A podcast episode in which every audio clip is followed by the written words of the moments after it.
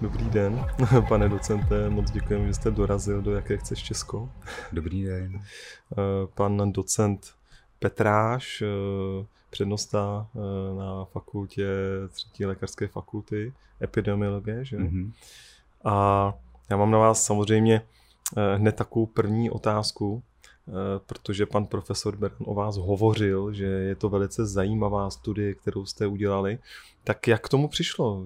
Jak vás napadlo to, že uděláte něco, co podle mě se mělo třeba řešit už od začátku očkování tou vakcínou?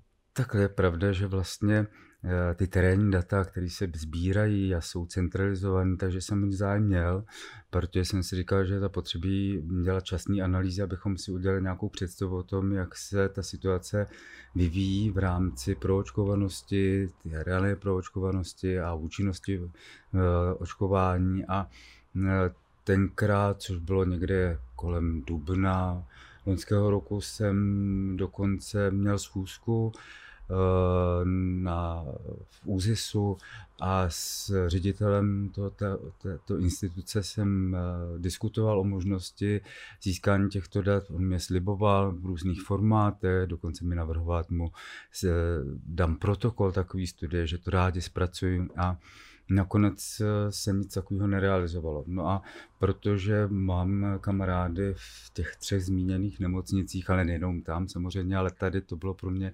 nejdostupnější, tak jsem se domluvil, zda by bylo možné využít tedy nemocniční data, mm. který považuji za velmi, eh, řekněme, korektní, dobře validovaný, tak eh, že ten výstup samozřejmě není tedy z celé České republiky, ale může být na tom poměrně zajímavým vzorku zdravotníků, kteří přeci jenom jsou sledovaní hmm. daleko intenzivněji než obecná populace. No a uh, podařilo se. Znamenalo to se sbírat tedy, nebo získal jsem databáze ze tří nemocnic, měl jsem požadavek, tedy návrh, jak asi mají být data předložen, no a ty jsem dále tedy zpracovával, analyzoval, třídil. To samozřejmě trvalo taky eh, několik týdnů a mm, jako jsem zmiňoval, tak eh, řekněme v létě loňského roku, když jsem dospěl k prvním výsledkům, řekněme předběžným výsledkům, hmm. tak mě překvapila ta ztráta účinnosti tohoto očkování. A to v době, kdy v podstatě v létě nikdo neměl pocit, že by se situace mohla mm, změnit a bylo to všechno sluncem zalitý. Vlastně. Případů bylo minimum.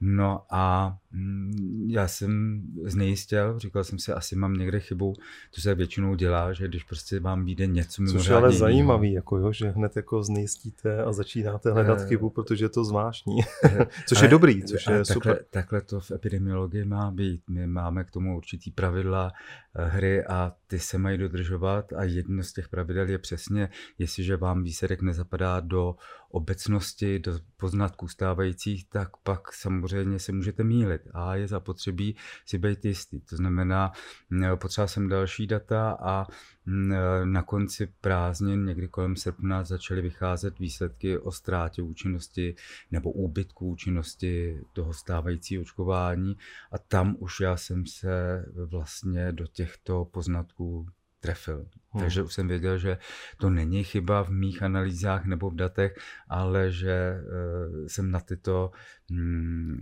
na tento je vlastně nezávisle na publikacích přišel stejným způsobem. No a jaká byla vlastně reakce to? Protože třeba pro mě, jak tady byla velice silná nevím, komunikace i od vlády, i od různých eh, individu, individualit, tak vlastně bylo řečeno, udělejme za covidem tečku tím, že se naočkujeme. A mě teda překvapilo tady, to, eh, tady ta informace, že vlastně vy jste říkal, že po čtvrtém měsíci už ta účinnost klesá mm-hmm. o 60%. O 60 úplně ne, ale nebo řekněme o 30-40%. Jo, takže na 60%. Takže zhruba na 60 jo. nebo je to samozřejmě variabilní, je to jenom určitý odhad, ale můžeme takhle s tím počítat a pravda je, že i ty ostatní studie potvrdily stejný výsledek a samozřejmě e, dalším sledováním zjistili, že po šesti měsících se dostáváme pod 50%. Ale tady vzniká ještě jiná otázka. Toto je stále uh, hodnocení vakcínu, která víceméně byla určena pro ty varianty, které cirkulovaly ještě v loňském roce.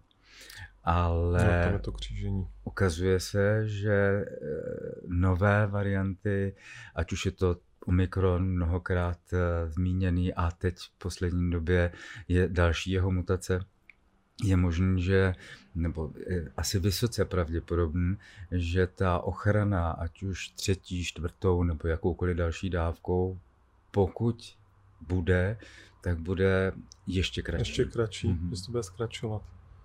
Já si pamatuju právě díky panu profesorovi Baranovi, který říkal, a myslím si, že i vy, když jsem poslouchal nějaký jiný podcast s vámi, tak eh, jste, nebo někdo zmiňoval to prodlužovat co nejdál, že jo? vlastně jako prodloužit to očkování mm-hmm. co nejdál, takže to vlastně nemá řešení, ale mě by zajímalo, když jste vlastně s tím letím vyšel, tak jaká byla reakce jako těch eh, lidí, protože fakt já jsem to bral jako dogma. Uděláme tečku, a nejdřív to bylo naočkujete se, ale asi na 18 měsíců máte hotovo, nebo na 5 let, pak, pak na rok, pak na půl roku. E, jako by, by, byly třeba, protože mě tady schází sebereflexe, mm-hmm. ty jako nějaký harmonický, která není harmonická společnost. Tak e, měl jste jako třeba to reakce?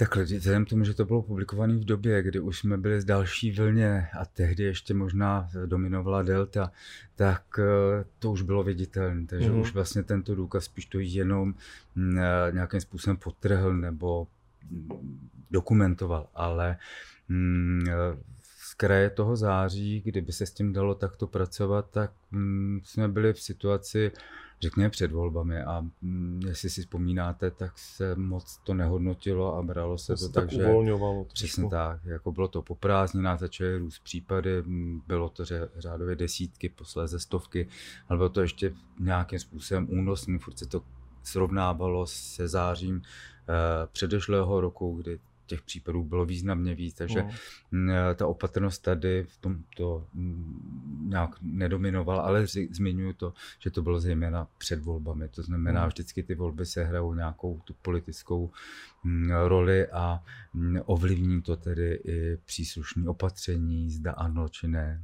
Ale vy jste zmiňoval tečku, já se přiznám, že Uh, jako ne, já moc tomu nerozumím a ne, že bych tedy neznal marketing a ale přiznám se, že eh, já vůbec nechápu, jak někomu mohlo napadnout celou akci vést jako tečku, protože já vím, že to jako proklamace zní velmi dobře, mm. ale eh, nikdo si nemohl myslet, tedy předpokládám, že ty, kteří rozhodovali, měli tedy za sebou adekvátní odborníky tedy pokud tam byly ty adekvátní, tak rozhodně neměli nic takového doporučovat. Mělo to být veden spíš tím, že to je začátek, eh, řekněme, ukončování pandemie, ale to ukončování ještě nějakou dobu bude trvat.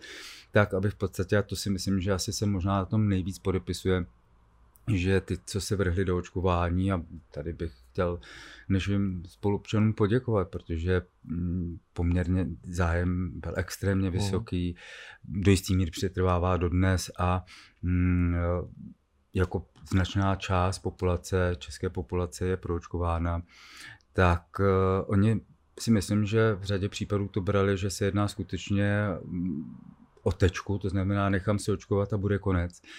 A věřím, nebo myslím si, že řada z nich může být taky zklamaná a můžou ztratit si důvěru. No, Čemu no. chcete víc věřit, když vám nejdřív říkají toto a pak to tak není splněno. A bylo to trochu pošetilý, protože eh, pandemii jsme nikdo fyzicky nezažili do této doby a vývoj uh, virových, virového patogenu z minulosti nějakým způsobem známe, ale víme, že je velmi komplikovaný a že do toho nastupuje celá řada dalších faktorů. Mm, mm. A myslet si, že dvě dávky vakcíny to spraví, mm, bylo trochu hloupý, ale paradoxní je, že uh, autoři za tento marketingový trik ještě dostali nějakou cenu. Takže, ne, ne. jo, takže je to zvláštní, ale prostě hold eh, se, i tohle se odehrává a mm, my se vlastně všichni učíme, co to znamená, mm, řekněme, mimořádné nebezpečí. To už je jedno, jestli je to tedy forma pandemie nebo cokoliv jiného. Hmm. Je to vždycky nějaký nouzový stav, nějaké ohrožení a mm, je to otázka taky, jak to psychologicky zvládat, hmm. jak se hmm. věci zjednodušují nebo naopak komplikují. Tak máte pravdu, ono to bylo takový, uh, bylo to prazvláštní, uh, ale je to takový jako, já nevím, jak to nazvat, takový jako šíření strachu a jenom jedný té teorie, která prostě potom vlastně těm lidem ani nedá na výběr. Jo? A tady, když mluvíme třeba o lidech, kteří tomu nerozumí, tak právě je to strašně ošidný. A e, vlastně ta přednemocniční, přednemocniční péče, kdy vlastně jsme mohli víc o světu vysvětlovat lidem, co se děje a jakým způsobem oni vlastně můžou předtím, ještě než jdou do té nemocnice, tak mluvil o tom taky pan profesor Beran, ale jakým způsobem eliminovat to, že tam přijdou. A myslíte si, jako protože mně to připadá vlastně, že tam by měla být hlavní omluva třeba od té vlády a nechci ji osočovat. Já si myslím, že to bylo velice těžký a fakt tenhle ten podcast je hmm. o harmonizaci a o tom, aby lidi našli odpovědi na své otázky, protože nejvíc nás tíží naše otázky a chceme vědět, jaký jsou účinky vakcíny. Nebo jestli když si tu vakcínu dáme, jak jste hmm. říkal, tak jestli pomůžu společnosti, že jo, protože tak to bylo jako řečený, pomůžu, bude menší eh, nakažlivost a tak dále. Ale když je třeba někdo velice tlustý nebo mohutný, tak přece my už jsme mohli dva roky zpátky mu říct cvič, pohybuj se, otužuj se. A tohle se vůbec nestalo. Jako, jakým způsobem třeba tohleto zlepšit? Jako dát větší prostor právě těm profesionálům, být otevřený? No, pokud se jedná o, řekněme, specifickou populaci, ať už řekněme obézních, ale jsou to taky bohužel celá řada pacientů s vysokým tlakem, uh-huh. s diabetes. Všichni tyto jsou ve vyšším riziku eh, koronavirového onemocnění, ale tedy je zapotřebí trošku hlouběji. Hm, když si vezmeme hm, období před pandemí, tak všichni tyto pacienti jsou obecně ve vyšším riziku chřipky nebo obecně respiračních onemocnění.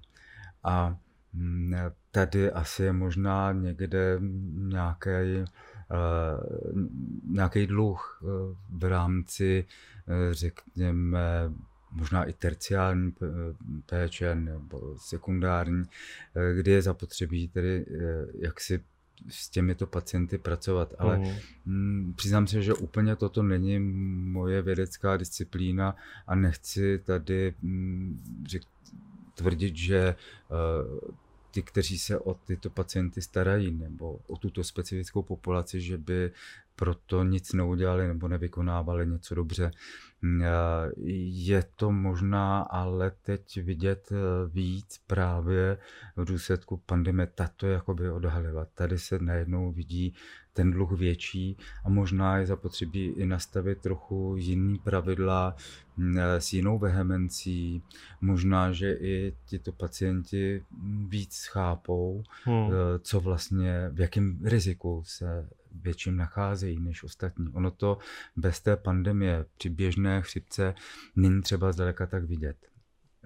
Že třeba i umírají lidi, uh-huh. ale vlastně rozumím. Jo, oni principiálně zemřou na svoje primární onemocnění, ale chřipka jim v tom extrémně pomůže. Takže mm. tam je e, tahle, jako, je to v tom schovaný a e, teď samozřejmě chřipková sezóna je limitovaná, řekněme na 3-4 měsíce. Mm. Ale koronavirus se ukázal, že je celoroční. Samozřejmě, že v letním období svoji sílu ztrácí, ale to je jenom letní období. Takže tady samozřejmě ty pacienti jsou, nebo tato specifická populace je v mnohem delším časovém období v riziku mm. a více to tedy v tomto ohledu může projevit.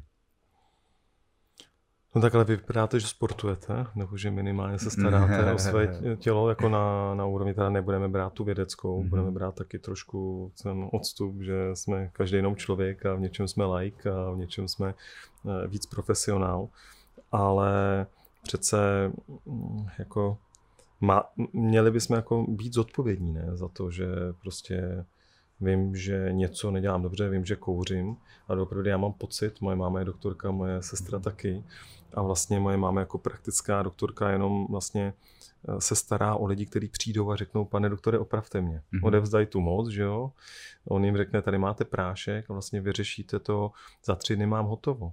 Ale já si myslím, že vlastně ten covid nám dal velkou možnost to změnit a říct, hele, doopravdy buďme zodpovědní a pojďme se víc bavit o smrti, protože i ta smrt, která je odsunutá, sem patří, že.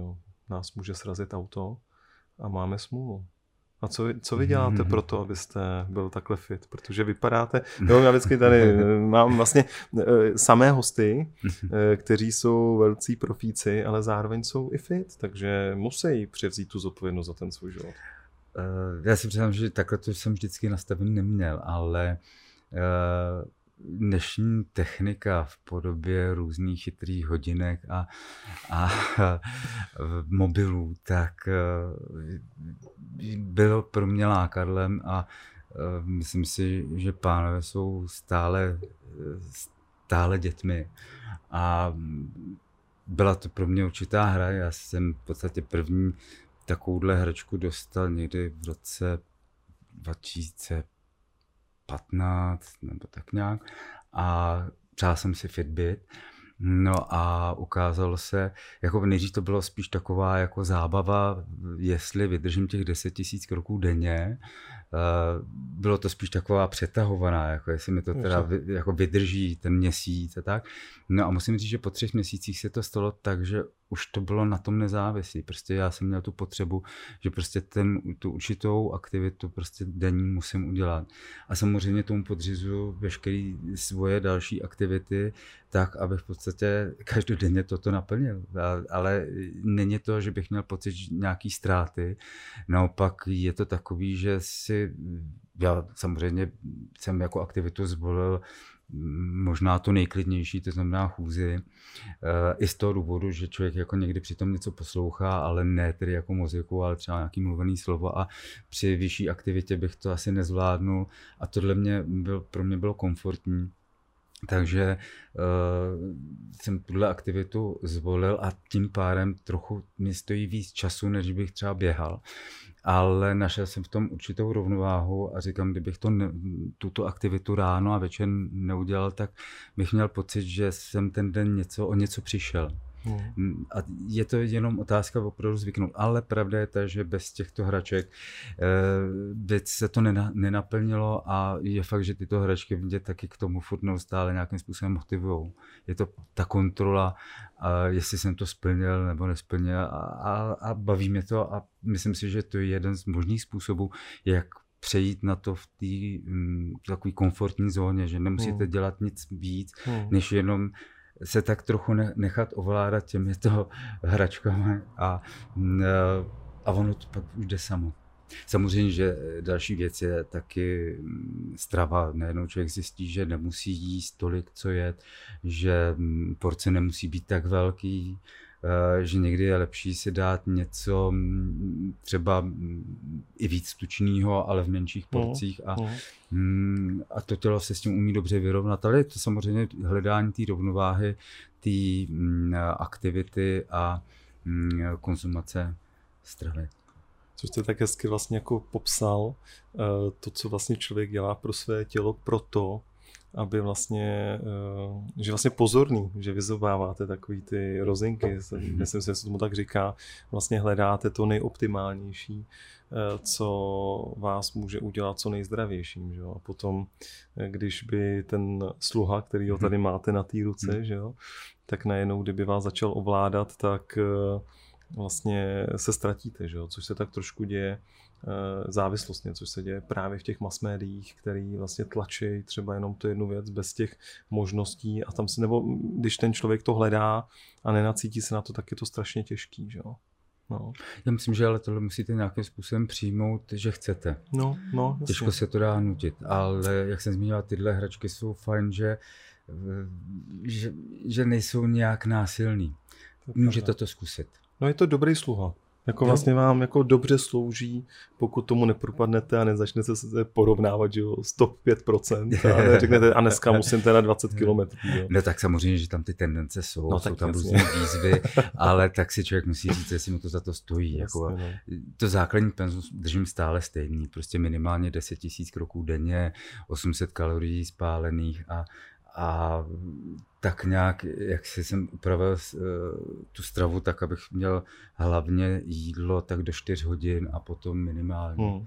Ale myslím si, že to nejsou žádné unikátnosti. Já jsem jenom na sobě zkoušel, co eh, mi asi nejvíc vyhovuje, hm, tak abych neměl pocit strádání a, a mohl jsem se s tím dobře jako popasovat.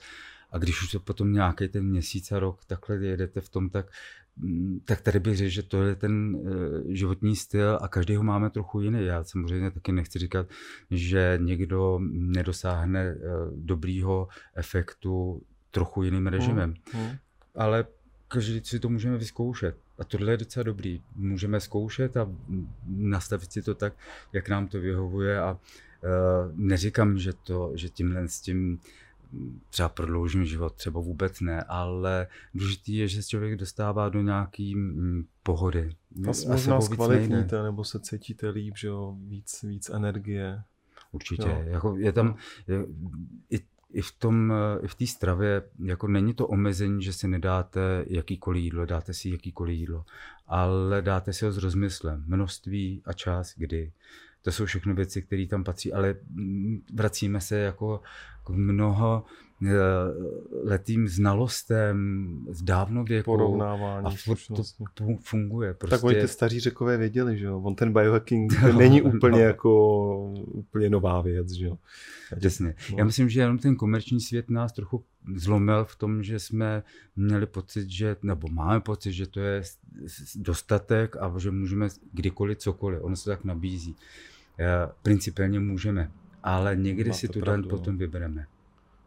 No, tak my jsme se dostali do té pohodlnosti, že jo. Jakože můžeme doopravdy teď si objednat jídlo domů, nemusíme ani chodit, že jo, nikam, jsme na těch tabletech. Jsme na tabletách. na tabletech, na tabletách.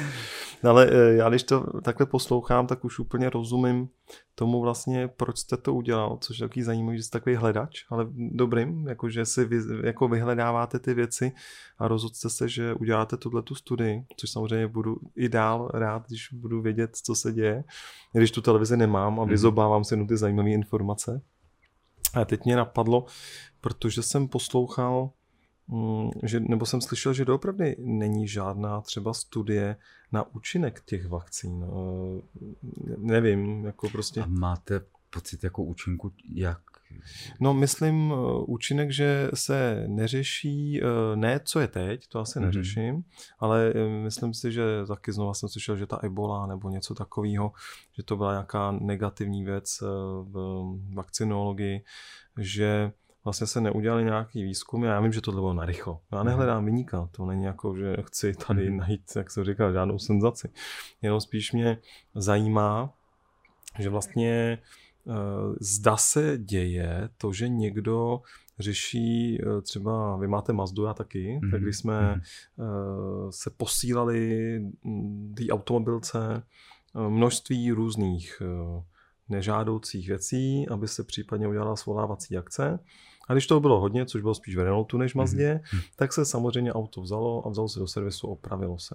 Jestli se děje něco takhle standardně u těch vakcín, protože vlastně ani nevím, eh, jestli existují asi jo, ty nežádoucí příznaky, ale jestli teď se třeba, když to bylo takhle rychle, experimentálně se dá nazvat, tak eh, jestli se někde shromažďují informace. Mm-hmm. Shromažďují. Je na to vlastně i legislativa, nejenom naše evropská, ale i v podstatě celosvětová, kdy se hlásí tzv. nežádoucí příhody. Ty se potom hodnotí, jestli jsou to účinky nežádoucí, nebo tedy řekněme příhody, které s očkováním nesouvisí. A je obecně celosvětová databáze VIRES, která jo.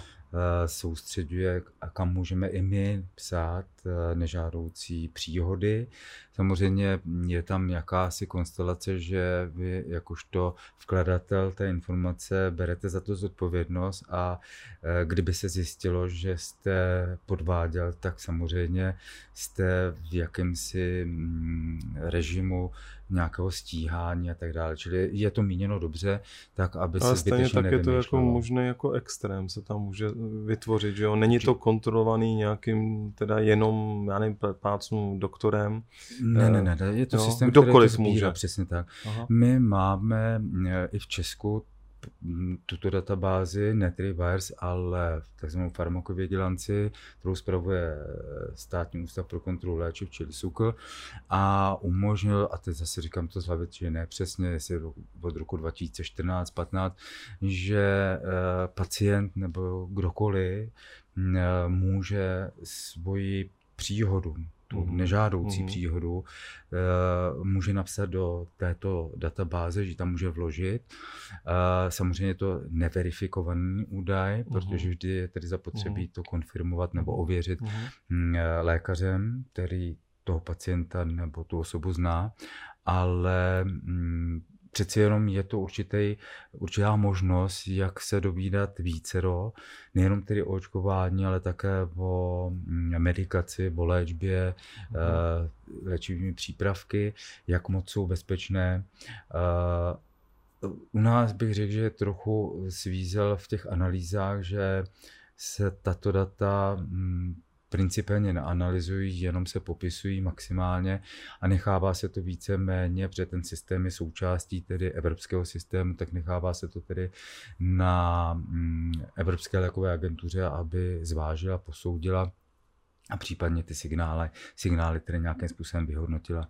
Mm, eh, jak moc to v běžném, běžném praxi pomáhá, eh, tak se spožděním Jestli si vzpomínáte, mm, bylo upraven očkování pětiletých dětí, které původně se očkovali vakcínou Infanrix, to znamená tou dětskou vakcínou, a posléze tedy se přešlo na to, že se bude dávat eh, redukovaná vakcína, uh-huh. to znamená s nižším obsahem těch účinných látek, protože se ukázalo, že děti takovou vakcínu v tomto věku snáší významně lépe a nedochází ke ztrátě té příslušné uh-huh. ochrany, kterou uh-huh. to očkování v tomto věku uh, zajistí. Uh-huh. Ale říkám se spožděním to, co přišlo asi v roce 2013, tak ve světě už bylo známý 2006-2007, ale nedá se dělat to dlouho, se... no, to s tím něco neuděláme. Asi si tak můžeme udělat obrázek o tom, co od tohoto systému můžeme očekávat. Já samozřejmě v rámci covidového očkování, který běží, řekněme, něco přes rok, tak eh, aby do toho teď vstupoval, mm, řekněme, Evropská léková agentura a na něco poukazovala extrémně. Něco málo samozřejmě, nějaký zprávy průběžně vycházejí, ale mm, domnívám se, že ty publikace, mm, kde autoři vyhodnocovali v různých zemích e, výskyty, a to zejména tedy e, těch zánětů srdce, tak e, že jsou mnohem dál. Mm-hmm. A je pravda, že to mm, je asi zatím ta nej, nejzávažnější reakce přizazovaná právě messenger RNA vakcínám a mm, na nich se taky hodně uh, váží ten prospěch a riziko hmm. podle věkových skupin. Hmm. Dnes už tedy můžeme říct, tedy pokud bych se držel těch uh, publikovaných dat, tak a jsou to tedy čerstvá data, které vyšly eh, ve velmi prestižním časopise asi před dvěma dny, tak eh, můžeme říct, že tyto záněty jsou nezávislí na pohlaví, jsou nezávislí na věku, výjima věkové skupiny a říkám to z hlavy, takže můžu se malinko mílit, 60-65+, uhum, plus, pokud uhum, jsou uhum. starší, tak eh, tyto záněty jsou v četnosti obvyklé, uhum. nicméně u všech mladších ten výskyt je významně vyšší a bohužel nejdramatičtější výskyt je u chlapců do věku 18 let. Fakt? Mm-hmm. Mm. Ale zase tím neříkám, že to znamená, že toto očkování nelze provádět a že by se děti neměly očkovat. Tady spíš jenom poukazuju na to, že nejsme ještě ve stádiu, kdy by třeba vůbec mohlo být zvažované povinné očkování dětí, tedy řekněme mladších 18 let. Přeci jenom budeme-li vážit prospěch a riziko, riziko COVID versus riziko zánětu srdce hm, po očkování, i kdybychom ho hodnotili jako mírné, tak nikdy nevíme, jak se hm, může projevit řekněme v pozdějším věku. Přeci jenom je to neobvyklý, hm, neobvyklé onemocnění v tak raném věku. Hmm.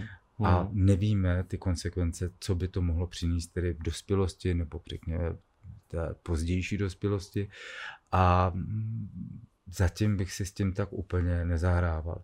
Samozřejmě to neznamená, že kdo nechce své dítě, nebo kdo chce své dítě nechat očkovat, že by nemohl, může, přesně každý víme, proč to děláme, mm. najdeme si tu hmm. argumentaci, mm. najdeme si i tu zodpovědnost. Mm. Ale říct plošně a nakázat to, tady by to, tady si myslím, že to není úplně na místě. Zatím. To je, to je hezký. Samozřejmě, tak eh, když ono nic není špatně, že jo? tam jde spíš o ten směr komunikace a je spoustu rodičů, kteří mají nějakou intuici, my teď hodně dáváme na racionálno a na data, která tady ale teď nemáme, že jo? takže vlastně teď je skoro vlastně jako lepší eh, dát na intuici, než na nějaká data a případně zkreslené informace z některých médií, že se to má takhle plošně udělat, že jo? Hmm. protože když potom zase, já se nedivím těm rodičům a není to fakt ať každý dělá, co chce, když to je strašně těžký, si myslím, když ty děti nemůžou do party, teď je, nemůžou hrát hokej, protože tam mají přikázáno, je to náročný, ale vlastně když potom je jim řečeno, to nemá žádnou špatnou vlastně jako negativní reakci, nebo nemá to vedlejší účinek, tak to bychom měli vyžadovat, aby se to říkalo tím způsobem, kterým to říkáte vy. Nebo zjistili jsme, nevěděli jsme, ale pokud se rozhodnete, měli byste přijmout totálně zodpovědnost za to, že tomu dítěti se to třeba může stát. Mně připadá vlastně jako alibismus, že někdo říká, nemůže se to stát. To je vlastně jako... Ale vemte si, že uh, takový lidi, pokud něco takového tvrdí, ale o čemkoliv, tak zpravidla lžou. Je to, jsou to jejich neznalosti, neznalosti. Hmm. Uh, protože každá mince má svůj rub a líc a s tím už do života vstupujeme tady prostě. Čili eh, je logický, že pokud vám někdo toto tvrdí, takže to zbuzuje jakousi hm, možná hm, intuitivně nedůvěru, mm. že tam nebude asi úplně v pořádku. Já, hm, a teď bez ohledu na covidové očkování, a když si vzpomenu na moje debaty s pediatry, tak jsem vždycky říkal, je dobře, když těm rodičům řeknete, jaký nežádoucí účinky uh-huh, lze očekávat. Uh-huh. Samozřejmě některý z rodičů je v tomto třeba štouravější a chce vědět víc. Já se obávám říct i vzácné reakce, eh, to, že jsou vzácné, znamená, že jejich pravděpodobnost je extrémně nízká, nemůžu ale vyloučit, že se ne, neobjeví. Ale vždycky jsem říkal, každý rodič, pokud je informován, že budou teploty, horečky, že možná přijdou i křeče, tak pokud to nastane ta situace, tak je relativně v klidu, protože byl o tom informován uh-huh. a ví, uh-huh. že se to děje. Uh-huh. Pokud je informován ve stylu nic, žádný reakce nejsou, maximálně bolest ruky a reakce přijde, hm, pak jste vyděšený jako rodič, protože samozřejmě nebyl jste, nebo informace zněla jinak, a rozkaz měl jasně. Přesně. dávky. A, no, a pak samozřejmě se jako zákonitě bojíte a hm, ta důvěra uh, toho, kdo vám tu informaci podal, jednoznačně padá. A to je právě ta škoda, která se tady děje, jo? protože ať je tady kdokoliv, uh, tak vlastně kdo chce znevažovat tu autoritu zbyt, jako zbytečně. Že jo? Nechceme znevažovat autority, ale když potom se právě děje, ježiš, děje tohle, tak uh, proto jsou tady ty otázky a možná tyhle ty podcasty, aby jsme zjistili a dostali odpověď na ty, na ty věci, které nás tíží. No. Bohužel já vám jako všechny tyto otázky nejsem schopný zodpovědět, ale spíš, jsme, spíš to bereme v té filozofické rovině. No, samozřejmě to je filozofické Aby si to každý jak, jakoby rozmyslel sám za sebe. Já, co se týká covidového očkování od samého počátku, tvrdím a myslím si a zůstávám v tom konzistentní a zatím jsem nenašel důvod proč to měnit, že nemůžu doporučit ani jednu z těch stávajících hmm. vakcín, uh-huh. ale můžu doporučit zvážit toto očkování, protože svůj prospěch jednoznačně přináší. Ale každý z nás, tedy i pak rodič za dítě, musí adekvátně si zvážit svoje argumenty pro i proti, ať, ať už se rozhodne pro nebo proti, pak musí přijmout tu zodpovědnost. Tam já si myslím, že to je přesně správně, protože mm, bude-li, stane-li se cokoliv s tímto očkováním, to, co ještě nevíme, tak uh, přijmeme-li tuto zodpovědnost, pak se nemůžeme vymlouvat na to, že nás někdo do ničeho nutil. Je to o tom, že my jsme si byli vědomí, že máme stávající poznatky a nevíme víc. A stálo mi to za to se proto rozhodnout například se nechat očkovat. Ale hmm. stejně tak, když se rozhodnou proto se neočkovat, tak si musím být vědomý toho, že vstupuju do rizik, že prostě můžu mít těžký průběh covidu a bohužel v řadě případů také vede k fatálním následkům. To je krásný to slyšet. Eh, já vlastně velice obdivuju každého, kdo je schopný říct, eh, že každý je zodpovědný za to, co dělá. Jo, takže prostě já mám být zodpovědný za to, že tak já jsem podělal covid, ale za to, že jsem se třeba nenechal očkovat předtím. A ten člověk doopravdy by měl, a proto to tady jako řešíme. Proto tady ta filozofická otázka té zodpovědnosti je, a snažíme se to otvírat a informovat, aby lidi právě mohli být co nejzodpovědnější. Mám ještě dotaz, eh, vlastně vy jste mluvil o té mRNA vakcíně, tak vlastně i ten pan eh, Melon, myslím, že to byl ten, který, Robert Melon, myslím, ne, uh, tak nevím. ten, který vynalezl, mm-hmm. tak on nějakým způsobem hovořil o tom, že ji nedoporučuje dětem. Takže možná to, co jste i vyříkal. On říkal, eh, že vůbec by neměla použitá pro děti, protože teď je to právě ta chvíle, kdy my zjišťujeme. A jsem se na to chtěl zeptat, jestli třeba o tom nějak nevíte víc. Eh, tady já bych řekl, že trošku problém těch, myslím, že RNA vakcín v tom, že mm, jsou to skutečně nov, nová technologie. Mm, mm. Říká se tomu očkování, i když možná v budoucnu to dostane trochu jiný označení, ale zatím bych nepředbíhal, zůstaneme u toho, mm. že to je očkování.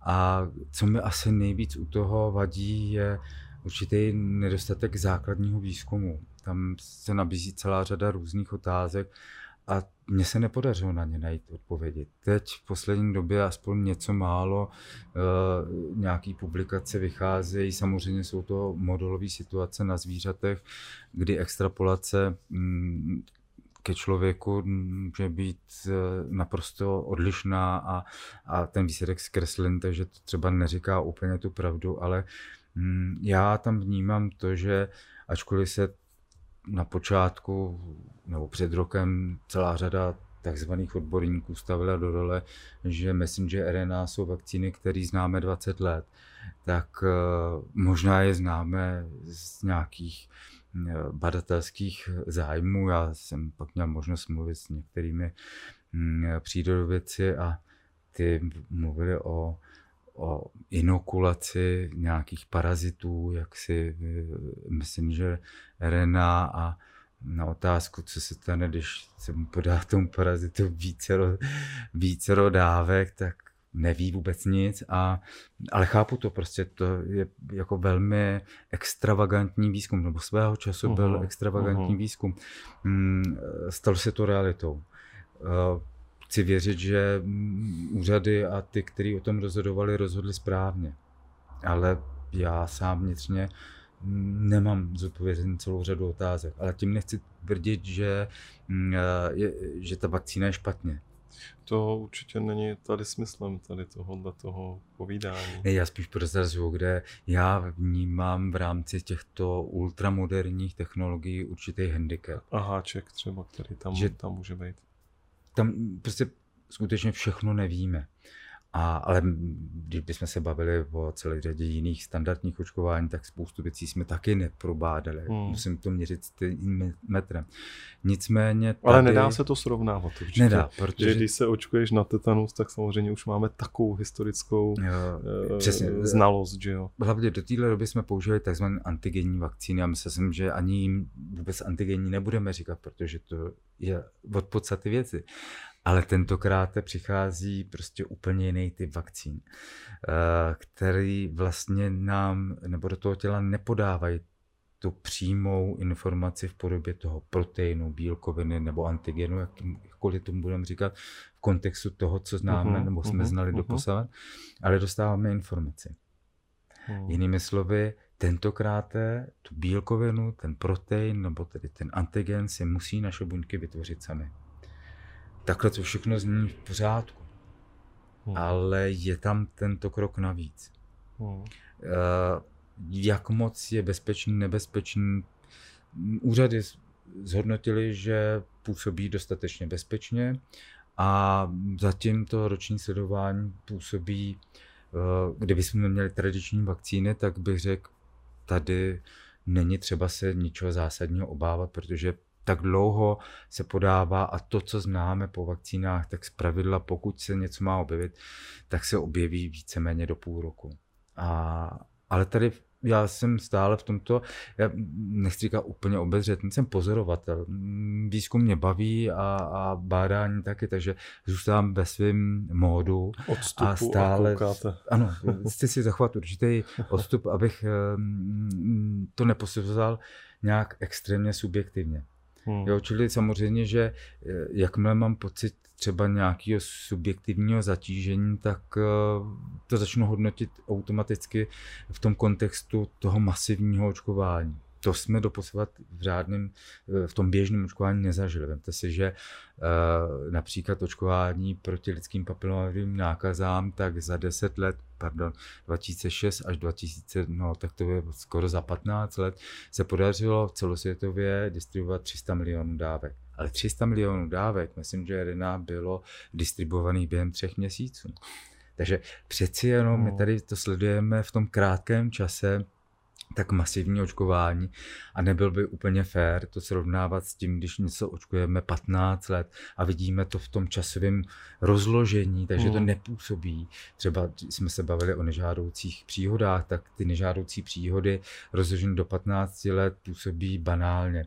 Tady najednou můžeme eh, mít tu představu zkreslenou, protože těch 300 milionů dávek bylo podaný v tak krátkém čase, takže samozřejmě tomu odpovídá i ten, řekněme, vyšší výskyt nějakého vzácného, vzácné reakce. Vyroste to samozřejmě, no, to, to je pochopitelný a samozřejmě ještě v tom eh, nějakým daleko větším stresu, který tady byl, nepod, nepoměrně uh, velký, tak je logický, že, jo, že tohle se děje. Určitě tady je spousta takových těch faktorů, který uh, zkreslují tu situaci. Uh, jsme v pandemii, takže po, na, na jednu stranu podceňujeme, na druhou stranu můžeme přeceňovat. Jsme v normální době, tak přeci jenom vyhodnocujeme ty nežádoucí příhody jako. s jakýmsi rozumem, hmm. víc s uvážením. Jo, čili to, to jsou všechno aspekty, které je samozřejmě zapotřebí taky hodnotit a, a brát je v potaz. Možná, že tady se snažím trochu navádět tomu, když čtou vaši posluchači nebo diváci celou řadu různých internetových příspěvků, uh, kde se odhalují takzvané pravdy, je zapotřebí v tomto kontextu být velmi obezřetný, protože přece je jiná, jiná situace, jinak sbíráme data hmm. a když je začneme vyhodnocovat tak, jak jsem o tom povídal, tak najednou dospějeme k tomu, že nic mimořádného se třeba neděje. Ale říkám třeba, protože těch, těch výzkumů bude probíhat celá řada, probíhají dnes, budeme se dovídat další a další informace. Vlastně, když tady mluvíme, protože dobré, my to děláme kvůli tomu, aby jsme byli co nejvíc harmonii tady, jo. Mm-hmm. Všichni, většina našich diváků prostě hledá, stejně jako vy. Ale samozřejmě, když teda potom čtu ty věci, eh, tak eh, vy taky nemáte odpovědi na ty otázky. Mm-hmm.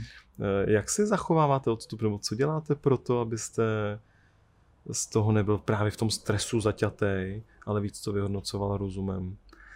Tak já myslím, že to je taky věkem, protože jinak bych tomu přistupoval asi před 20 lety. Víc radikálně. Mm, asi jo, protože jsem měl pocit, že jsem na, na něco přišel, ale po celé, jak, se, jak ten čas běží, tak zjišťujete, že některé ty úsudky si uděláte moc pospíchaný a že když uh, taky umíte víc používat celou řadu dalších analýz, takže ono to potom začne ukazovat trochu něco jiného.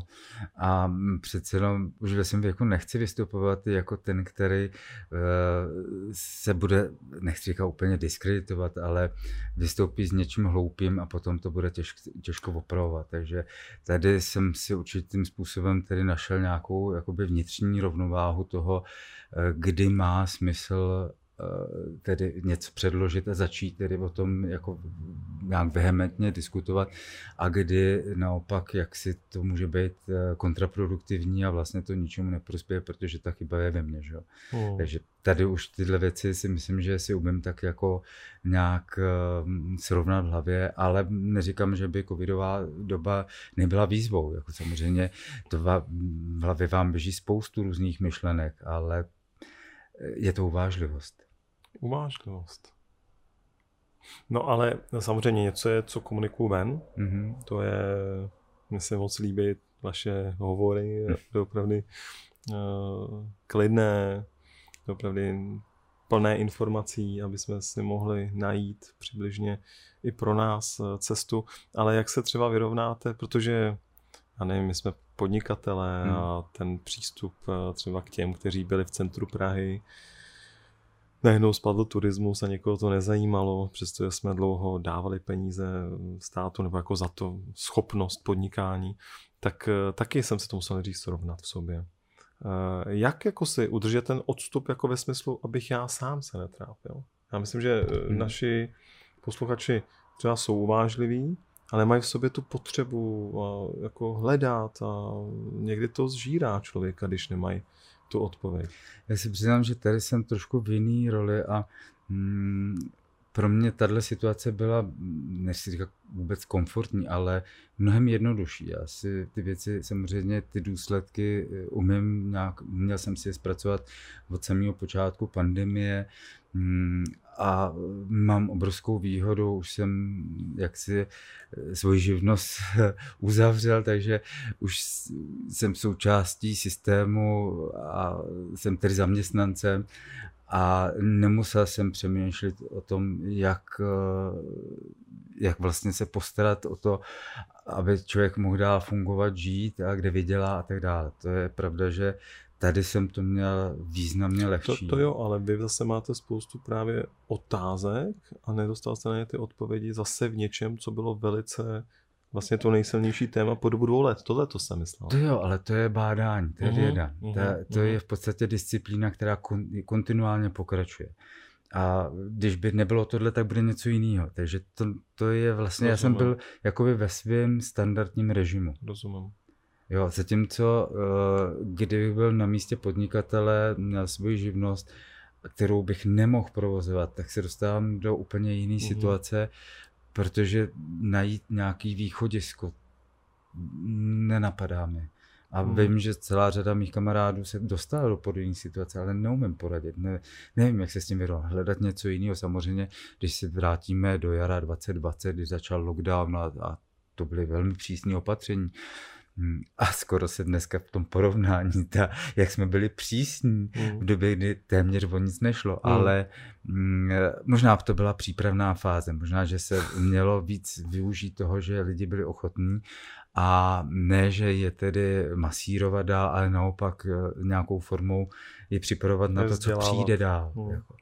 Ale to víme teď a tenkrát jsme to netušili. Taky jsem si přál, aby to jarem skončilo a v létě byl pokoj, co se tak jevilo, ale po, potom tedy přišly ty skutečné vlny. No a teď to vypadá paradoxně, že v době očkování přicházejí ještě větší no, ještě vlny. větší, že najednou 80 tisíc. jo, je, je to prostě takový paradox. Jo, jako. jo. Ale vrátím-li se tedy k meritu věci, tak mm, jako tenkrát eh, se taky, a to se dotýkalo zejména umělců, že jo, protože najednou jak si uzavření divadla, mm, nemožnost vystupování, tak co mají dělat? A hledali svý uplatnění taky eh, jaksi jako pokladní nebo v nějakých supermarketech předpokládám jako přechodní řešení, ale bylo sympatický, že hledali hmm. tuto cestu, hmm. ale pravda je ta, že to není pro každýho. Ne všichni hmm. můžou dělat pokladní, protože kdyby všichni začali dělat pokladní, tak je nikdo nepotřebuje. Že? Takže to jsou takové ty věci. Sám sobě pokladní. Ano, ta, ale asi by to ztratilo svůj smysl, to protože by no. zase nikdo nedostal ty peníze. Ale mm, jako byl to hezký, hezká myšlenka, ale jak to udělat, aby něco podobného mohlo fungovat napříč jakým, jakoukoliv profesí? Hmm. Nevím. Hmm. Já hmm tam kdo našel nějaký nápad ku prospěchu věci. Navíc myslím si, že pandemie celkově změní tu situaci, změní společnost. To, to už se děje a uh, až opadnou takový ty ekonomické dopady, tak uh, uvažování bude jiný. Myslím si, že pandemie nás naučila se bát. Bát něčeho, co jsme si mysleli, že ne- nehraje roli, jako infekcí. Hmm. Nikdo si předtím nepředstavoval, že infekce mohou nějakým způsobem eh, změnit náš život. A teď určitě, já tedy to očekávám, že koronavirus se bude sledovat ještě nějakých des, po deseti letech a když se někde objeví nějaké ohnisko, tak všichni z toho budeme nejistý. Jo, dnes si všechno tak nějak sedne, než to přesně budeme umět mm, eh, dobře popsat, dobře skrotit, mm, najít tu, tu adekvátní rovnováhu. Tohle nás všechno ještě čeká, ale to už bude život, který přijmeme jako normu. Hmm. Hmm. Ale když no, něco skončí, no. tak zase něco nového začíná. Já si myslím, a tady bych asi navázal na to, co jste říkal, jako podnikatelé možná dostávají novou šanci, novou příležitost jinak využít uh, své schopnosti. Otevřelo se extrémně online. To do téhle doby nebylo. Takže online eh, je zajímavá cesta. Já říkám v rámci edukace, co se týká školství, tak tam něco málo umí zasuplovat na mm, nějakou mm. krátkou dobu, ale na, na celý školní rok je to přes příliš. Mm ale zase to otevřelo možnost pro další vzdělávání, dospělosti, mm. kdy už nemusíte mm. mít tu kontaktní mm. výuku. Ale to sebou nese i celou řadu dalších biznisů, které jako těm lidem uh, můžou být prospěšný. Uh, taky je to vidět v nakupování. Využívají se hodně mm, takový ty ty, ty dovážkové služby. Eh, I to má najednou větší prostor a mm, lidi si na to zvykají. Já myslím, že je to v jistém ohledu velmi komfortní. Ale samozřejmě nebudeme chtít při, mm, jako se vzdát těch, eh, těch tradičních eh, nákupů, hmm. ale budou limitované nebo limitovanější. Prostě bude to trochu všechno jinak. Ale já si myslím, že i podnikatelsky se tady mm, objeví nový směry, nové možnosti, protože jako lidi, nebo občan nebo obyvatelstvo mm, má nový podněty zamyšlení a kdy se dobře uchopí, tak uh, už na něco málo si zvykli a možná to ocení, že to je pro ně mnohem komfortnější. Možná, že třeba vznikne větší prostor pro vlastní život, že vlastně ten onlineový nebo ty dovážkový budeme mít nějakým způsobem uspořádaný a více začne soustředovat na pobyty v přírodě nebo strávení víc času s přáteli. Hmm. Něco takového, že si budeme kompenzovat hmm. to, co nám, hmm. co nám sebralo přesně. Hmm. No mě tam trošku straší ta pohodlnost, no, protože mám pocit, že vlastně i tím onlinem, no možná jsem podnikatelský dinosaur a ta čokoláda je taková jako vášeň a taky se setkávat, povídat, jako ta škola, hmm. chcete se socializovat.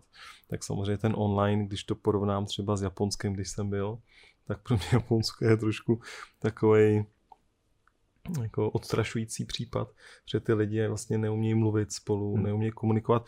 To neznamená, že je to špatně, jo? jenom pro mě to není cesta, takže to asi jako jo, já spíš jsem ještě myslel, a to je eh, jako takový to, když mám fakt jako niternou, niter, jako nějakou otázku, hmm. kde cítím nějakou věc, která není pro mě spravedlivá, samozřejmě to neznamená, že je nespravedlivá, tak eh, jak si jí zodpovědět tak, eh, abych vlastně mohl fungovat dál. A to není jenom právě v oboru podnikání. Hmm. To je v oboru právě tohle covidu, nebo když cítím, že to dítě nechci naočkovat, ale musím, protože ta společnost mě tlačí. A asi mám poslední dvě hmm. otázky, pokud vy nebudete chtít říct ještě něco. Navrh hm, neuděláte nějaký třeba research na právě očkování dětí, to by taky mohlo být zajímavý, jako jak u nich ta vakcína, třeba jestli nespadne po pěti měsících nebo po čtyřech měsících, Takhle těch eh, informací nebo těch publikací týkající se pro tuto cílovou skupinu no. je zatím relativně málo. Ne, že by nebyly, ale je to velmi omezen. Může to pramenit eh, taky z toho, že dětská populace není zas tak masivně očkovaná. Mm, jestli třeba ve Spojených státech uváděli očkování nějakých 100-200 tisíc dětí, hmm. tak to zase není hmm. úplně uh, tak razantní. Mm, to může být eh, jeden, jedna z příčin, proč těch publikací a těch studií tohoto typu je zatím málo. Taky se začalo o něco později, to je další věc.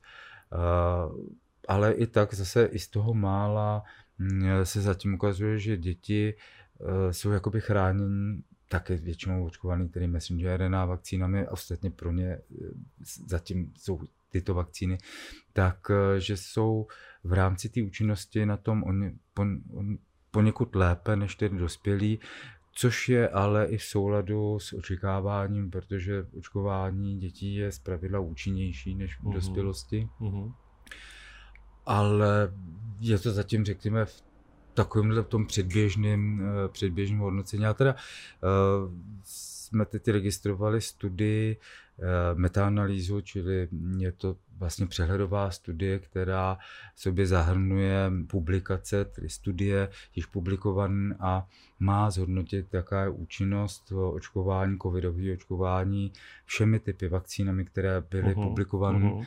a mm, v rámci, bez ohledu na to, o jaký kontinent se jedná a měla by to nějakým způsobem mapovat, tak tuhle studii jsme registrovali v britské databázi a uh, předpokládáme, že uděláme dvě publikace. Jednu teď na, na jaře, která bude hodnotit nebo mapovat tu účinnost právě v tom prvním roce, v roce uh-huh. 2021, uh-huh. když to všechno uh-huh. dobře dopadne, že se tedy uh-huh. se sbírají hm, ty, ty publikace, které jsou k tomu stažené. A pak druhá vlastně rok později, která by měla jakoby uzavřít to druhý, druhý rok, který očkování a pokusíme Který nás se, čeká teď. Že? No, samozřejmě a teď vidíte, jak se věci mění. Přichází jiná varianta, teď no. už se ukazuje, že bohužel to úplně to očkování na to nefunguje, mm, ale zase na druhé straně už se hlásil Pfizer, že připravuje tu aktualizovanou verzi bude to zajímavý, já jako, mm, samozřejmě to zní jako, že jsem fanda do experimentu. A tak na jednu stranu jako vlastně je to hráno, takže...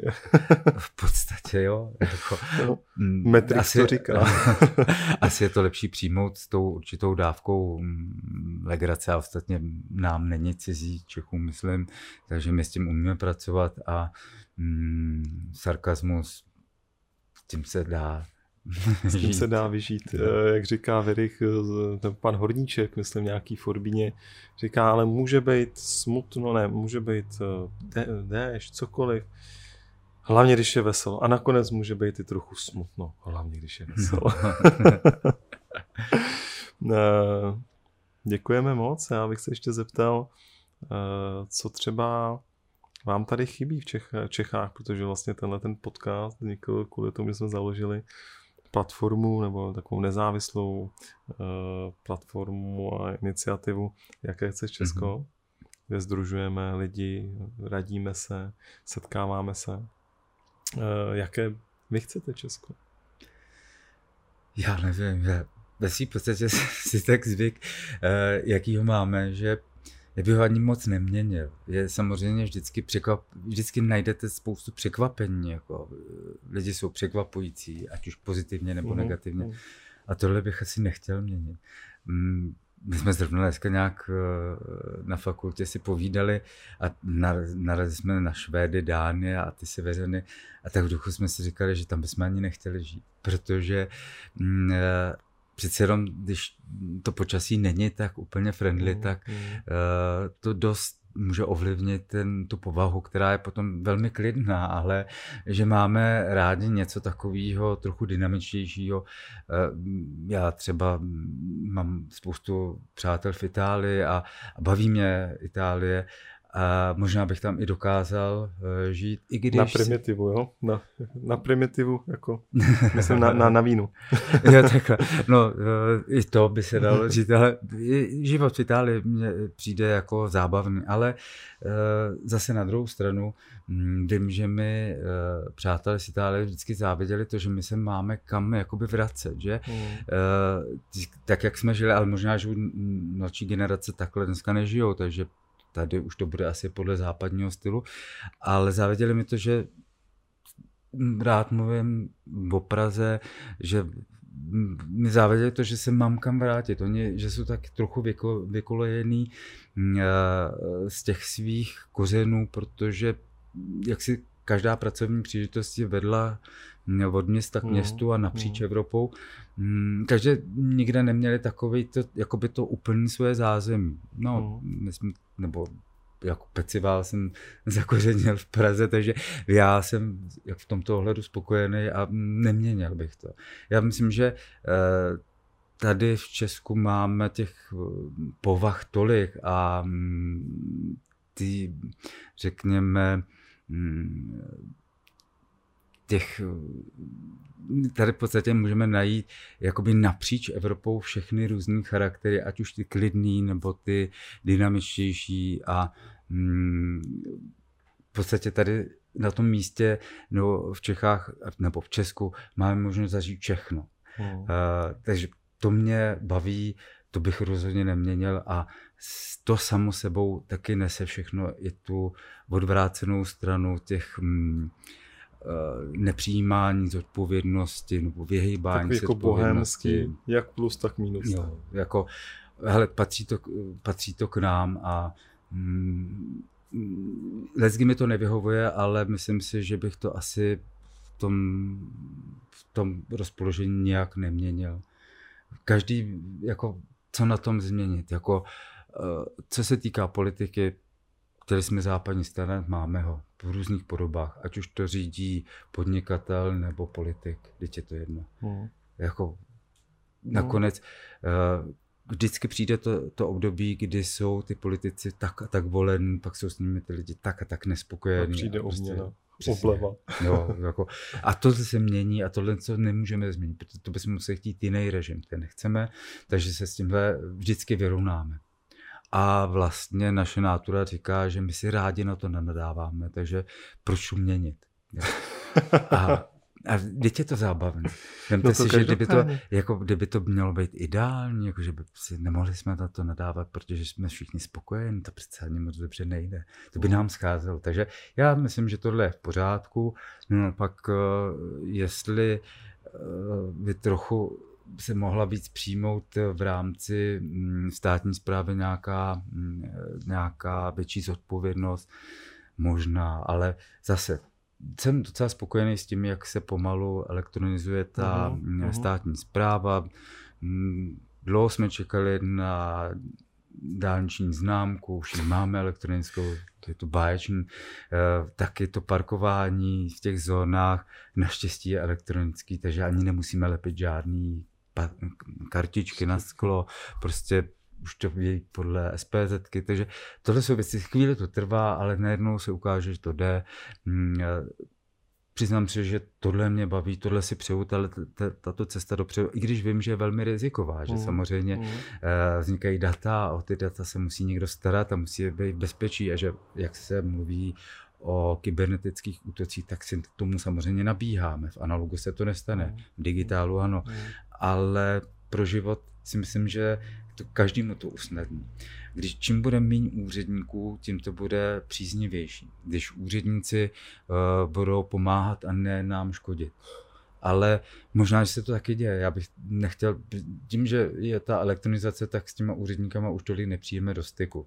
Občas, jo, tak se to nepovede, ale zase to, to všechno jsou věci, které k tomu našemu životu patří. Nás to rozčílí, nebo nám to udělá radost, že se to změnilo. Proč to měnit?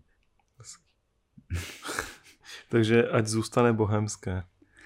No, hele, když se nad tím zamyslíme, tak vlastně eh, Čechům se říká bohemia. Hmm. Eh, ve francouzštině mm, eh, la bohème znamená cikánka a vlastně, když jdeme do původu toho slova, tak skutečně nás hodnotili, že my jsme cikáni, protože jsme velmi často mm, v tom středověku nebo eh, v této době jakoby cestovali, putovali, kočovali a prostě nám to bylo takto, takto, jak to jsme byli označeni. A víte, že vlastně to slovo přinesen bohemský život je považován za jeden z nejhezčích životů.